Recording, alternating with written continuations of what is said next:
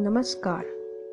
Army public school, Delhi cantt podcast team की तरफ़ से आज मैं आपका होस्ट हर्ष, आपको हिंदी में रचनात्मक लेखन हेतु महत्वपूर्ण बिंदु बताना चाहूँगा, जिससे आप रचनात्मक लेखन में पूरे पूरे अंक पा सकोगे। तो आइए, सबसे पहले चलते हैं अनुच्छेद लेखन की ओर। अनुच्छेद हमेशा नए पृष्ठ से शुरू करना चाहिए। शुरुआत में ब्लैक पेन से कोई कविता सूक्ति या सुविचार लिखना चाहिए। प्रश्न पत्र में दिए संकेत बिंदुओं को लेकर विस्तार कीजिए। अनुच्छेद पूरे पृष्ठ पर आना चाहिए। अंत में भी कोई सूक्ति या दैनिक जीवन का उदाहरण देकर समापन कीजिए। अब चलते हैं पत्र लेखन की ओर। पत्र भी हमेशा नए पृष्ठ से शुरू करना सबसे ऊपर बाई ओर, यानी लेफ़्ट हैंड साइड पर परीक्षा भवन नई दिल्ली लिखिए। उसके बाद एक पंक्ति छोड़कर दिनांक लिखिए। पत्र लगभग ढाई पैरा में लिखा जाना चाहिए। शुरू की दो तीन पंक्तियों में शिष्टाचार अभिवादन वह अपनी कुशलता परिचय आदि देना चाहिए।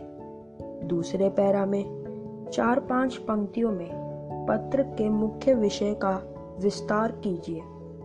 अंतिम दो तीन पंक्तियों में आशावादी दृष्टिकोण व्यक्त करते हुए शिष्टाचार प्रकट कीजिए। अंत में उचित संबंध सूचक निवेदन सहित समापन कीजिए। तो अब चलते हैं संवाद लेखन की ओर। संवाद भी हमेशा नए पृष्ठ से शुरू करना चाहिए। संवाद में कम से कम छह सेट डायलॉग होने चाहिए। प्रत्येक सेट के बाद एक लाइन छोड़ी जानी चाहिए। पहले ही संवाद से मुख्य विषय की शुरुआत करनी चाहिए और अंतिम संवाद में किसी निष्कर्ष पर पहुँचा जाना चाहिए। तो अब चलते हैं विज्ञापन की ओर। यदि आप विज्ञापन में पूरे पाँच अंक पाना चाहते हैं तो निम्नलिखित बिंदुओं पर अमल करें। विज्ञापन हमेशा नए पृष्ठ से शुरू करना चाहिए। विज्ञापन हमेशा एक बॉक्स में लिखिए और उस बॉक्स की आउटलाइनिंग एक डार्क पेन से कीजिए। विज्ञापन का शीर्षक हमेशा डार्क बोल्ड सबसे ऊपर बीच में बॉक्स के अंदर लिखा जाना चाहिए। शीर्षक के नीचे एक आकर्षक श्लोक या नारा दो पंक्तियों का होना चाहिए।